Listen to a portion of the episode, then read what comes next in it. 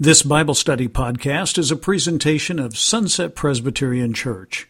For more information, log on to our website at www.sunsetpres.org. Good morning. Well, last week we looked at the life of Daniel, and Alyssa zoomed us out in perspective to a wide angle view in which she showed us how our small story is incorporated into um, his larger story. That there's many, there's many stories. There's our small story, then there's the story of the country, then there's the story of the cosmos, and then there's God above all of that. It helped to um, realize that God's in control, and even though there's all these things going on around us that we can't understand ourselves, knowing that He is the designer, He is the sovereign one who is in control.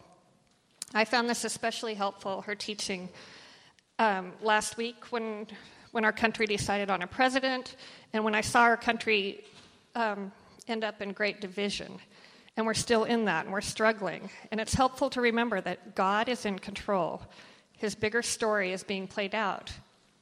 But amidst that, we also get to be a part of that story, as Alyssa reminded us. Our smaller story is also a part of his redemption. He has a plan. And this can give us hope. And this week, as we look at Peter, the Apostle Peter, we're going to zoom back in for a closer look at his story. So, Peter, he was a man of inconsistencies, kind of sums him up. I love Peter. He was a fisherman from Galilee. He had a brother, a younger brother named Andrew, who introduced him to Jesus he and Andrew had actually been followers of John the Baptist, and so they were ready. They had, their hearts had been prepared. They had been expecting that Jesus would come. it says that Andrew came and found Peter and introduced him to Jesus. And once he did, Jesus follow, or Peter followed Jesus from that point on.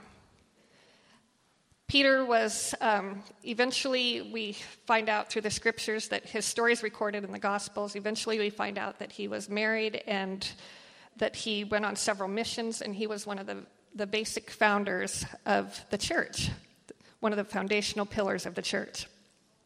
One of the things about Peter that I love the most about him as I relate to him is because he was, as I said, he was a man of inconsistencies. He was bold yet timid. He was self seeking, but self sacrificing. He was sometimes spiritually perceptive and sometimes very slow to understand spiritual matters. He once walked on water as he looked at Jesus and then immediately sank as he took his eyes off Jesus. Do you guys relate to that? I know I do. The greatest example of his inconsistency was his confession when he said, You are the Messiah. And then a while, then a while later, our study ends with him saying, I don't know this man, denying Jesus three times. So basically, we've just been introducing Peter that he was a common man. He was a man from Galilee. He was a fisherman. He and Andrew were fishermen. Andrew was his younger brother who introduced him to Jesus. And they both left when Jesus came and invited them to follow them. They both left and immediately followed him. They surrendered their lives to follow him, and he was a man of inconsistencies. So, if you look at this graph, if you did a graph of um, Peter's spiritual life, it might look like this. I kind of drew this up the other day. And as I said, he had these high points where he began to follow Jesus. You might start there. Then he walked on water. He saw Jesus. He hopped out of the boat and went to meet Jesus when he saw Jesus walking on water towards him. But then in the next minute, it looks like complete failure. He sinks as he takes his eyes off Jesus. Then, the next point in his journey, he recognizes Jesus as the Christ. When Jesus says, Who do you say I am? Peter says, You are the Christ. So there's another high point in his spiritual life. And then a little while later, he urges Jesus not to go to the cross. He says, Don't do that. That's crazy. In other words, and then Jesus says, Peter, get, you're acting like Satan. Get behind me. I am supposed to go to the cross. Do not interrupt what God has planned. Then you see Peter up on the Mount of Transfiguration with Jesus. Here again, he's up at this high point. He gets to see Jesus in all his glory um, with John and James. And it's this phenomenal moment, and Peter wants to stay there. I mean, can you imagine the high of seeing God in his glory here on earth? But then the next moment, you see him arguing, just like us, arguing with his fellow disciples who could be the greatest here on earth? And wondering who am i who am i? Am i going to be the greatest? And then you see him in the garden of gethsemane being a good friend to jesus praying with him hanging out there in tears with him in grief. But then as as the night goes long you see him falling asleep when he's praying and then you see him defending again forgetting that jesus is supposed to suffer and attempting to stop the soldiers from arresting Jesus and cutting off a man's ear. And then eventually you see him denying Christ three times. He's inconsistent. He has highs and he has lows. I love that Peter was an ordinary fisherman. He's in Acts 4:13 it says that he was unschooled. He came before the leaders and teachers of the law, the Sanhedrin, and when they saw him, this is after Jesus had died. We're fast forwarding to Acts for a moment. And he's announcing, he's bringing in the church. And he's speaking toward before the Sanhedrin with boldness about Christ. And what I love about this is the Sanhedrin, the rulers and elders, the actual teachers of the law, when they see Peter at this point, they call him um, unschooled and ordinary. They're like, Who is this guy? So again, we see that he start, he's an ordinary, common person. His education wasn't that great. He would have been trained in biblical, um, he would have had biblical training. He would have known about the law, but he would not have studied under a rabbi. He was just an ordinary fisherman. He'd learned the ropes of fishing from his father. He was in business with his brother, fishing, and that was his life. But he met Jesus and he decided to follow Jesus. See, God calls ordinary people and he makes them extraordinary. This is not the first time God called an ordinary person, as you'll remember in our study, who we've just looked at. We've looked at Abraham, Jacob, Sarah, Ruth, Daniel. These are all ordinary people, but through their relationship with God, through their journey with God, they become extraordinary. So, how does an ordinary person become extraordinary? Or, in other words, how does an ordinary person become part of God's redemptive purpose? Again, it's that small story within God's larger story. And in theology, it's referred to as sanctification. In other words, it's a spiritual journey, but sanctification is what the term is. In the scripture, God calls all humans to be holy as he is holy. To sanctify means to sanctify means commonly to make holy, that is to separate from the world and consecrate to God.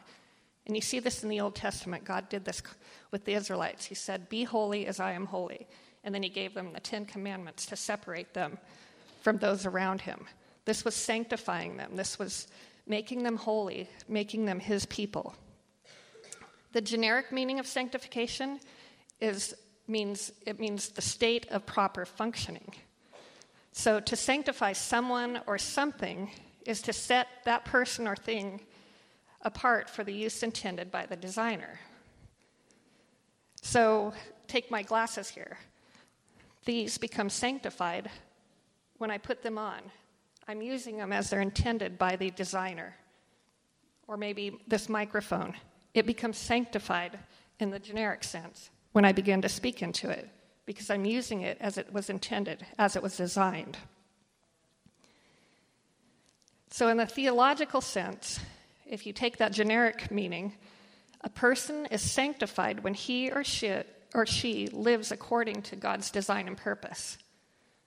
So, God takes the common and ordinary thing, and that person or thing becomes sanctified when it's used for his greater purpose for his design and purpose. Romans 12, 1 and 2 reads Therefore, I urge you, brothers and sisters, in view of God's mercy, to offer your bodies as living sacrifices, holy and pleasing to God. This is your spiritual act of worship. Do not conform any longer to the pattern of this world, but be transformed by the renewing of your mind. Then you will be able to test and approve what God's will is, his good, pleasing, and perfect will. See, Peter offered his body as a living sacrifice, holy and pleasing to God. It wasn't about how many high points he had or how many low points he had, it was about him offering his body as a living sacrifice. He was being sanctified, he was on a journey. This process of sanctification began when he said yes to following Jesus. So, what else can we learn about this process of sanctification, or let's call it spiritual growth? The first thing that we can learn about it, especially from Peter's life, is that it's a process. And I love how Jessica LaGrone said, the process to, of change, she, and she's talking about sanctification and spiritual growth. She said the process of change that makes us more and more like Jesus is more like a slow cooker than a microwave. And that's hard for us to grasp in this instant gratification culture. We have everything at our fingertips. We have instant messaging. We can go to the store instantly. We can log on to Amazon. I love Amazon Prime. If I need something in my house and I don't want to go to the store, I click on there and it's going to be in my house within two days. We have instant gratification here. Or if you watch home shows or anything like that, you'll notice that within the hour, a house is turned from a ragged, rundown thing to this beautiful luxury home that you want to live in. It's instant. And we buy into this and we think, oh my goodness, everything should be this fast. And we get impatient with ourselves. But we got to remember that, as Jessica said, it's a slow cooker process. It's not a microwave, it's not that quick fix. We also need to realize it's not mechanical, there's not a formula for spiritual growth.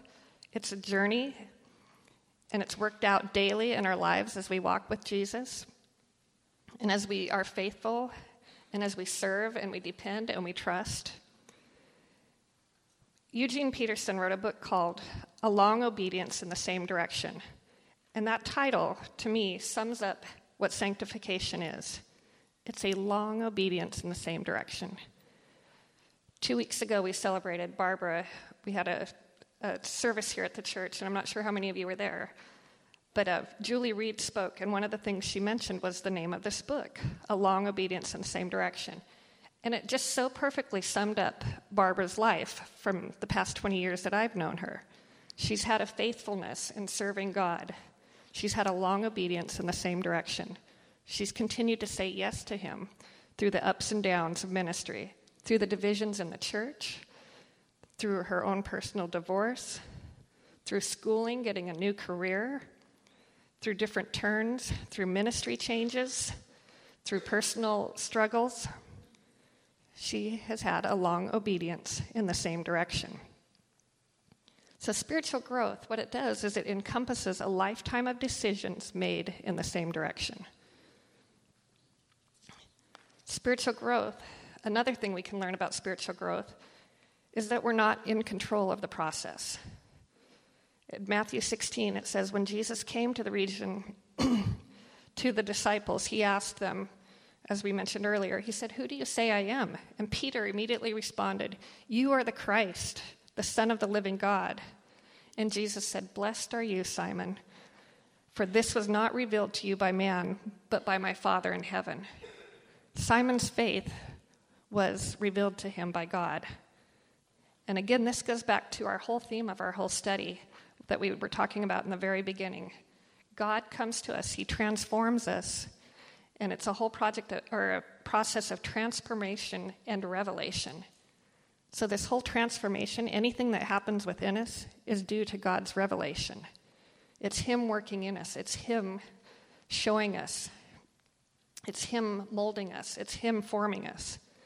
Philippians 2:13 is one of my favorite verses. It says for it is God who works in you to will and to act according to his good purpose. See again, it's God who works in us according to his good purpose. We're part of his redemptive purpose. That's part of being sanctified. Robert Mulholland, who wrote this wonderful book called Journey Invitation to a Journey says spiritual formation is the great reversal. It's from being the subject who controls all other things. That's what we like to think. We like to think that we're in control of all other things around us. To being a person who is shaped by the presence, purpose, and power of God in all things. Do you see that? Do you see that surrender in there? From being the person who controls all things to being the person shaped by the presence, purpose, and power of God in all things. There's a posture of yielding and of rest, of dependence, rather than a posture of trying to control and make everything go the way you think it should. It's a journey of discovering who we are in God, what our purpose is, and where He will take us. But self reliance is deeply ingrained in each of us, and so that's a battle that we have to fight. We can also hinder this process by being too busy. Most of us end our day, I know I do, tired, worn out, exhausted, and drained because we live our life too fast. We speed through life. We keep saying yes to things. We keep fitting more things in our schedules. We keep doing rather than being. And we mistake our doing as spiritual growth, as part of our relationship with God, when really He just says, Come be with me.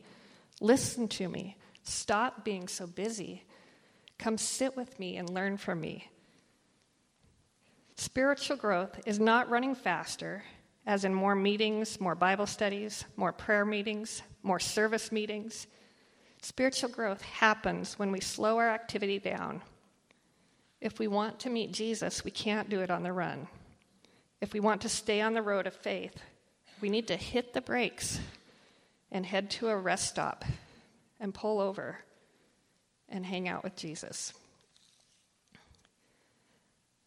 The third thing I wanted to point out about spiritual growth as we looked at Peter's story is that you see that spiritual growth includes failure. There's this common myth and saying that failure should be avoided at all costs. One of my son's middle school teachers um, said to him, Don't try, succeed. And my son came home and he, and he was talking to me about it. He goes, Mr. So and so said not to try. He said, Because trying you might fail. He said, You have to succeed.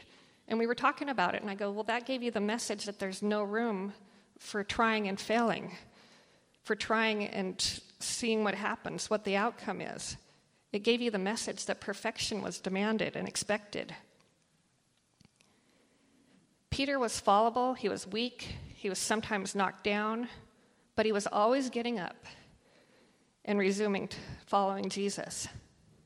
And what I saw in Peter is that his failures were the primary cause for his maturity, for his understanding of some of Jesus' greatest teachings. You see, spiritual growth thrives in the midst of our failures, not in the absence. And our failures will come. The real enemy of spiritual growth is perfection, is fear, is playing it safe, is not being willing to step forward when God says go. Those are the real enemy of spiritual growth. I think of this in a simple way of just even when I'm teaching my kids something. Um, like if I want, I've been this summer I wanted them to learn to cook breakfast because I thought that's a good skill, life skill going forward. But the problem with teaching your kids to t- cook breakfast is then you've got this huge mess in your kitchen. We start with pancakes. We've got flour everywhere. We have milk spilled everywhere. We've used way too many dishes. Um, pancakes are huge. Some are huge. Some are small. And it, turns out to be this thing where if I let my perfection side of me control it, I won't allow them to cook because they're going to mess it up. But if I let go of that perfection, that desire for everything to be perfect, for me to do less cleanup, for my kitchen to look all neat, for the pancakes to be the perfect size, then my kids get an opportunity to learn. Their failure brings learning and a learning experience.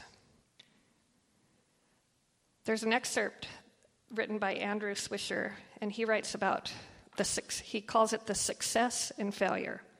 He says failure is not a lack of success, but rather a necessity for success. Failure is an essential building block for moving forward. It lays the foundation for learning and understanding. He says, let's face it, we humans are flawed. No matter what we are destined for, no matter what, we are destined for failure in some capacity. Failure is not a roadblock that we need to avoid, it's part of our lives. How we meet it and what we learn as a result from it is what matters. So you could say, rather than avoiding failure by all means necessary, it should be something that you embrace, that you reframe. So the next time you're feeling down because of failure, lift your head up and learn something from it. Change the narrative of what failure means to you, how you perceive it, how you will meet it. Will you choose to meet it with reluctant yet open arms? Or will you avoid it at all, all costs and play it safe and only seek the opportunities that guarantee success? And if so, you'll want to ask yourself which is the bigger risk in the long run? Will you take the risk? The risk of failing, of falling? Or will you play it safe? And which is the bigger risk? Failure is a part of success. We learn from it, we grow. If you look at that graph I showed you earlier, Peter's life, it's up here on the screen again. Notice the low points. The first one where I wrote, Peter sank when he took his eyes off Jesus after walking on water. What if we looked at that as Peter learned to walk in full dependence upon Jesus? Not that he sank. He realized that if he took his eyes off Jesus when he was in a situation in over his head, that that would that he would fall he learned that he had to keep his eyes fully on jesus in situations where he was trusting and stepping out and when jesus when peter urged jesus to reject the cross what if we reframe that and say peter came to understand that it was through the cross that jesus healed and that jesus died for all our sins through the cross he learned a fantastic lesson. That wasn't a horrible moment, that was a fantastic lesson where he got the glimpse that our Christ is one who suffers for us, who dies for our sins. And when he was arguing with the disciples who would be the greatest, moments later he learned that being the greatest was the one who serves. As Jesus laid, took off his, um, his towel around his waist, wrapped a towel around his waist, and took the role of a servant and washed his feet. So, see, if he hadn't asked that question of who would be the greatest, he may not have connected the dots to realizing, oh, the greatest is the one who serves, the one who washes the other's feet. And when Peter denied Christ three times, your study pointed this out. The beauty of that is he came to understand grace in a way that no one else could have. He wasn't covered in shame, but God came to him in grace and said, Peter, I love you. He restored him fully. He reminded him who he was. We assume that the high spots um, are the only way that we come to know God. And we make value judgments that the low points are our failures. But as you see, both are opportunities for growth.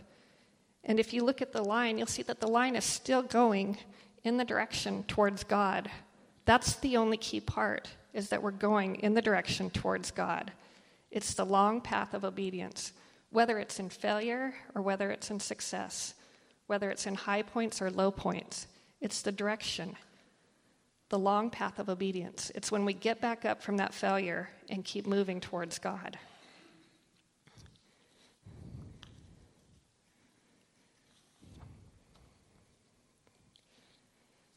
So, by God's grace, Peter's failures changed a man who was impulsive, who was unpredictable, who was ordinary, who was common, into a man who was steady, faithful, reliable, willing to step out in faith, willing to keep his eyes on Jesus no matter what the risk, willing to follow God.